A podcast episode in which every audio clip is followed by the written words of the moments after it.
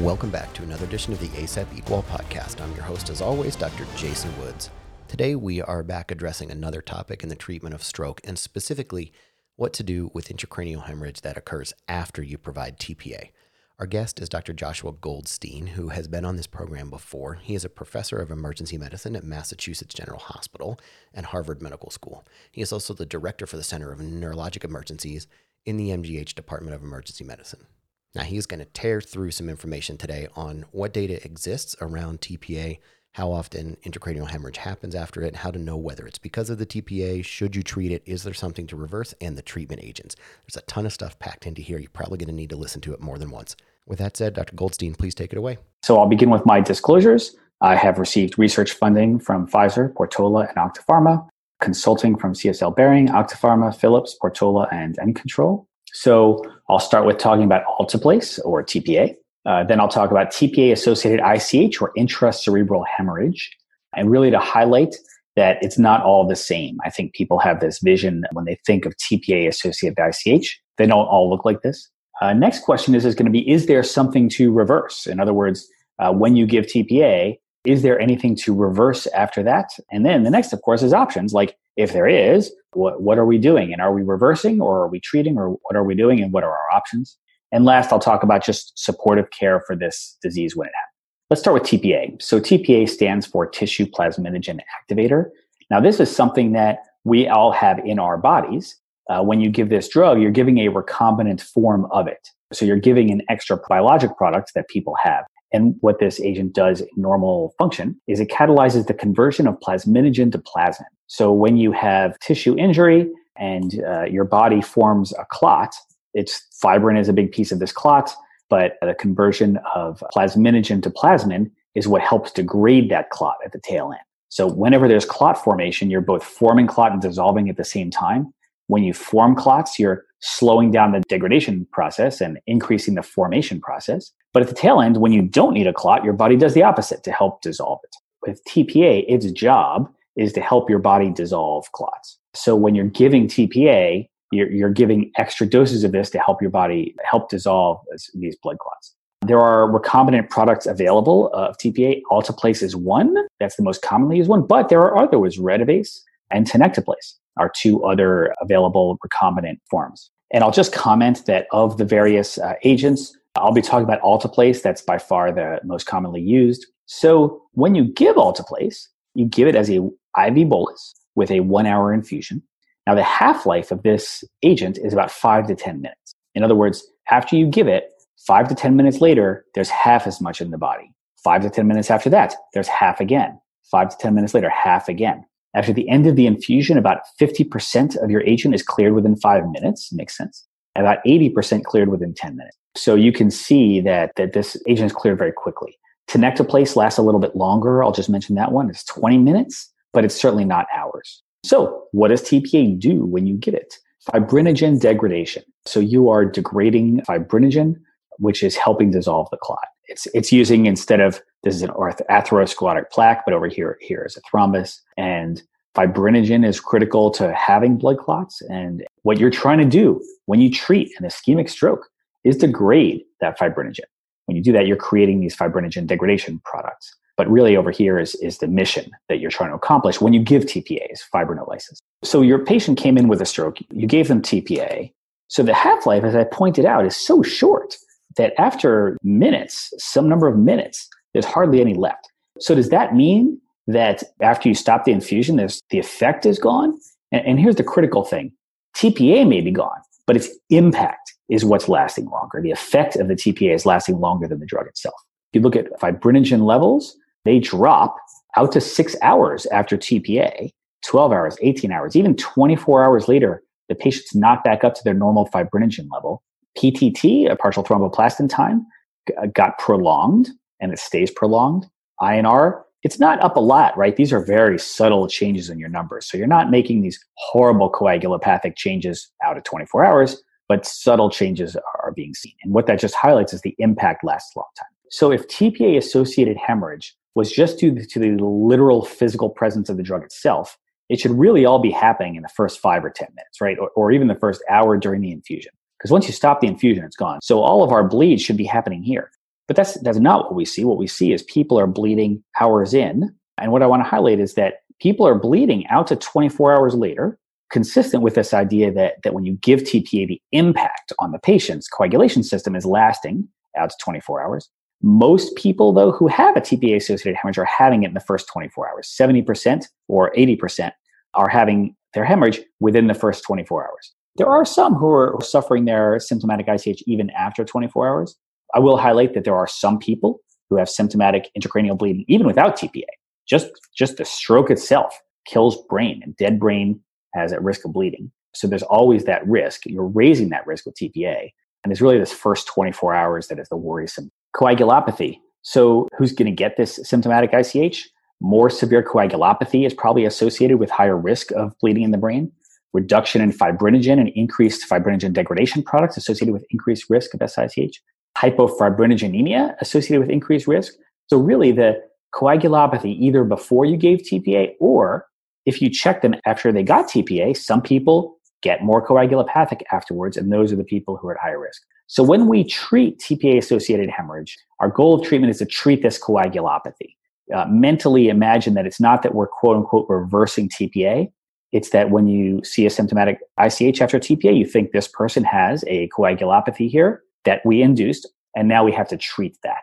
I mentioned this before. When does post TPA symptomatic ICH occur? If you're going to develop it, it's mostly in the first 12 hours, frankly.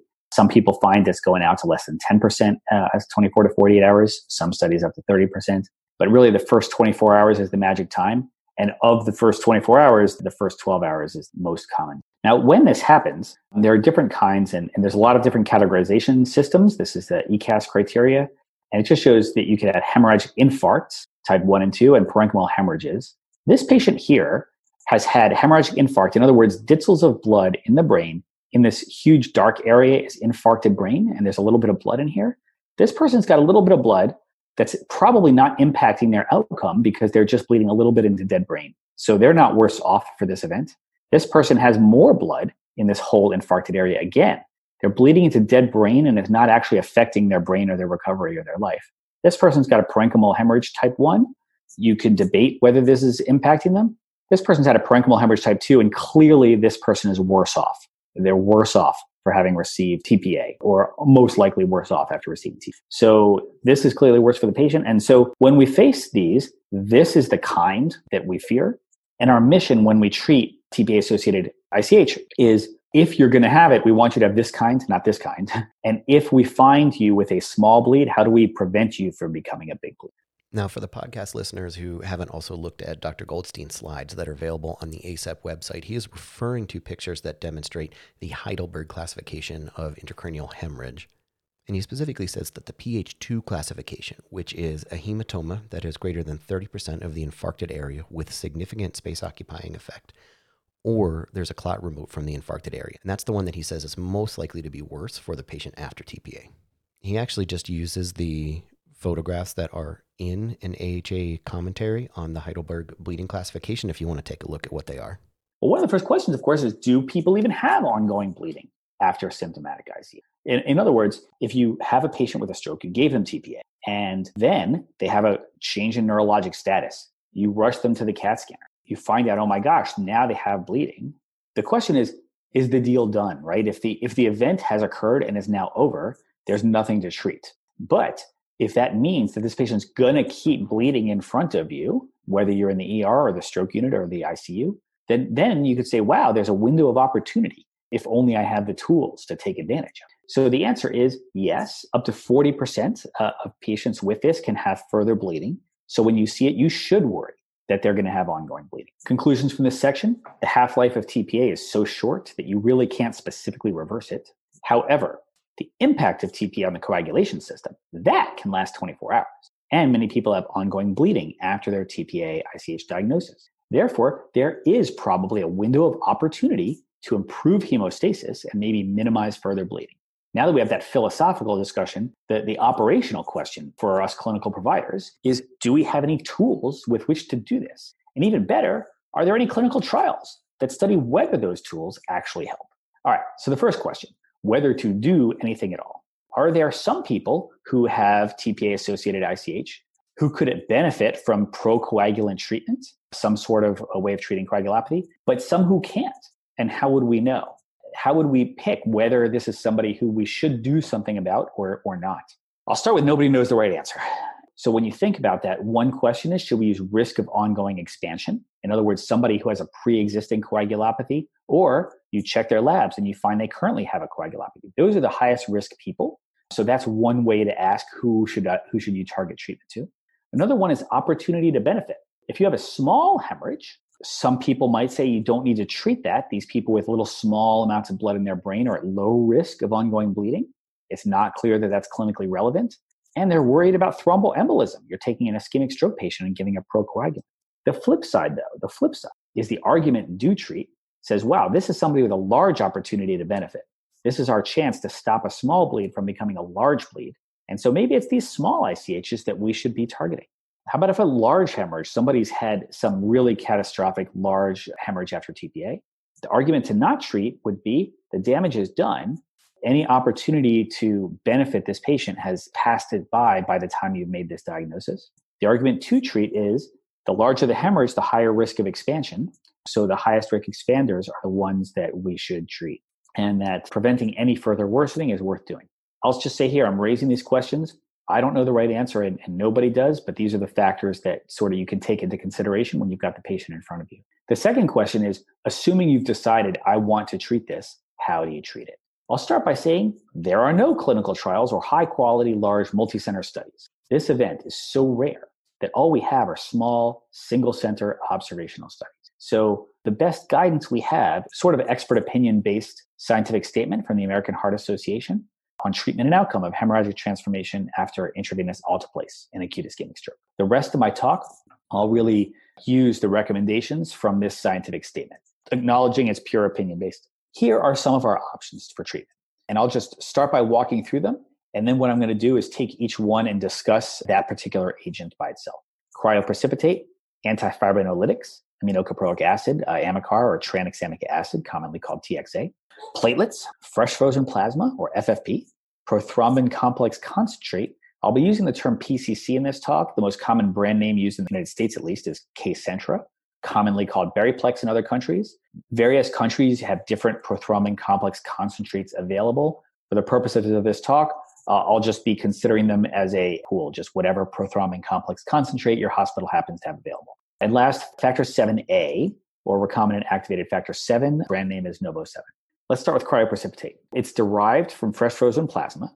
Fresh frozen plasma contains a lot of your coagulation products from donors now, what this really contains a lot of is fibrinogen, plus some other components of the coagulation cascade. So when you think about a TPA associated coagulopathy, one thing I highlighted before was that what TPA is doing is it's acting at fibrinogen, and that when people have low fibrinogen, that's a marker of who's going to bleed more.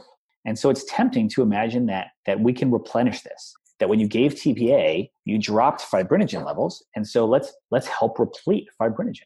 There's a couple different ways you can approach this. One is just administer 10 units of cryoprecipitate empirically. And what you're doing is you're presuming that they have a hypofibrinogenemia and you're treating that. Another option is if you can stat check a fibrinogen level in this patient. And if the fibrinogen is low, then provide cryoprecipitate. Your goal fibrinogen would be greater than 150 milligrams per deciliter. Normal is above two or 300, but nobody knows if there's some magic low number. But a lot of uh, experts sort of feel like you know this would be a, the number that that you start getting coagulopathic below so so this is absolutely one approach as i said all we have are observational studies we don't have any high quality data risks of cryoprecipitate it's you are transfusing somebody else's blood product so the risks include a transfusion reaction course with almost all these agents you should worry about a risk of thromboembolism you know you, you have somebody who got tpa to dissolve a blood clot and you're giving them a, something to help make clots antifibrinolytics these inhibit plasmin they prevent it from binding fibrin and dissolving it. So they're preventing plasmin from dissolving clots. So since alteplase acts by converting plasminogen to plasmin, increasing plasmin levels, antifibrinolytics are, are probably the most obvious anti-TPA agent. The most common ones available are aminocaproic acid and tranexamic acid. Aminocaproic acid dosing is unclear. Some places would use a, like a, just a five gram IV bolus. There's some who would argue for a four gram bolus and then one gram per hour for eight hours, total larger amounts. Again, I don't think anybody knows the right answer. Tranexamic acid, a common dosing is intravenous, 10 milligrams per kilogram, and major the risk of that is, is thromboembolism. Uh, platelet transfusion. Now, thrombolysis may lead to platelet inhibition. So, mostly these patients aren't missing platelets unless they were missing them before they ever got TPA. The question is this patient has the right number of platelets. You don't necessarily need to check platelet levels after, after you make this diagnosis. The worry is that you've inhibited those platelets. So, some authorities recommend a platelet transfusion. What I would say on this one if the patient has thrombocytopenia, then that's a great indication to give a platelet transfusion. If they don't have that, then just the question, and this is clinical decision making, is there a platelet dysfunction suspected? If so, consider a platelet transfusion. Risks of this volume overload, especially if you give a lot of units. Again, a transfusion reaction, and again, thromboembolic events. Prothrombin complex concentrates. So these are typically concentrates of the vitamin K dependent coagulation factors. So you're giving them extra factors 2, 7, 9, and 10, protein C and S. When you're giving this, you're hoping to sort of activate these coagulation pathways, helping convert uh, fibrinogen to fibrin, and so you're helping to build a clot. It only works, of course, if you have fibrinogen in your body. So you could argue that if you're going to give this, you also need to replenish fibrinogen first. The strong indication for giving this agent is somebody who was on warfarin or Coumadin before you gave TPA. Now, this is a controversial area. There are some folks who will give TPA in the setting of Coumadin with a low INR. In that case, uh, this is a great choice. You can suspect there's an ongoing coagulopathy contributing to their uh, symptomatic hemorrhage. Otherwise, it's, it's not clear what the right role for, for PCCs is for treating this. Major risk is thromboembolic events. Fresh frozen plasma. Again, this is plasma collected from donors. This contains all major components of the coagulation cascade. It does come in a large volume and you can only give it so fast. Again, like with PCCs, for people who were on warfarin before and you think they're missing coagulation factors, that's what warfarin does, it, reduces your coagulation factors. This could be a, a way to replace, replenish them risks, volume overload, and transfusion reaction. Recombinant activated factor 7A, brand name is NovoSeven. This is you're just giving somebody extra factor 7, and you're specifically giving them activated factor 7. So the hope is that you're activating the coagulation system, promoting hemostasis. Now, this agent has been shown to reduce hematoma expansion in patients with spontaneous ICH, not TPA related ICH, but people who've had just spontaneous intracerebral hemorrhage. There are a couple big randomized controlled trials showing NovoSeven decreases the risk of ongoing bleeding in the brain. It didn't change clinical outcome, unfortunately, so it's not used commonly for this purpose. But because of that, sometimes it is used off label for multiple types of coagulopathy. And so as a result, some have advocated for its purpose for there is some risk of thromboembolism, of course, with this agent. So, in conclusion, what are our options to treat coagulopathy? There's a lot out there, and I'll start with nobody knows the right answer if we're just purely going on theory, the, the agents with the most theoretical support for them are cryoprecipitate if fibrinogen is low or suspected to be low, and antifibrinolytics such as aminocaproic acid or tranexamic acid. Next is supportive care. And just to not forget uh, that TPA associated ICH, it's a hemorrhagic conversion of an ischemic stroke. And it's not just about the coagulopathy, it's about what's the right supportive care. Now, blood pressure lowering, there's some evidence from spontaneous ICH, not TPA associated ICH, but spontaneous ICH, that lowering the systolic less than 140 reduces the risk of ongoing bleeding in that disease. That said, it's very debatable whether that improves outcome even there. And that's, that's non TPA associated ICH. Uh, but there's certainly a trend that reducing blood pressure may reduce the risk of hematoma expansion. We're not yet sure if that's clinically relevant even in spontaneous ICH. It's certainly never been proven for TPA associated ICH, but some have advocated for this blood pressure reduction to reduce the risk of ongoing bleeding. Now, the concern, of course, specifically for this disease, is that these patients have had an ischemic stroke.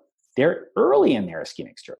And so the risk of acutely lowering their blood pressure is that you'll hypoperfuse ischemic tissue. So I would say it's something to think about, but to be very, very careful and thoughtful about because even if they're bleeding after TPA, they still have had an ischemic stroke and you're still trying to, to help reperfuse those ischemic neurons. And that is still a priority. Anticoagulation reversal. For folks who are anticoagulated before symptomatic hemorrhage, really think about giving them a, a reversal agent for that anticoagulant. And for a variety of anticoagulants out there, not just warfarin, but NOACs, there are very specific reversal agents, and you could consider that.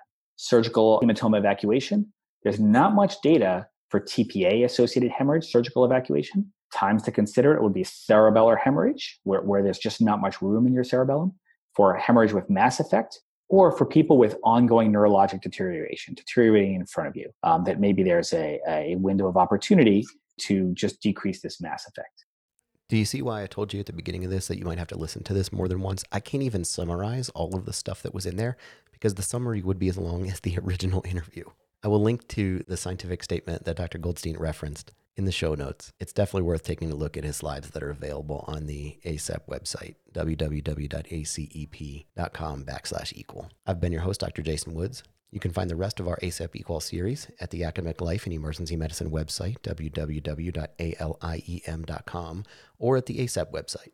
You can find me on Twitter at jwoodsmd or via email at jasonwoodsmd.com. Thanks for your time today.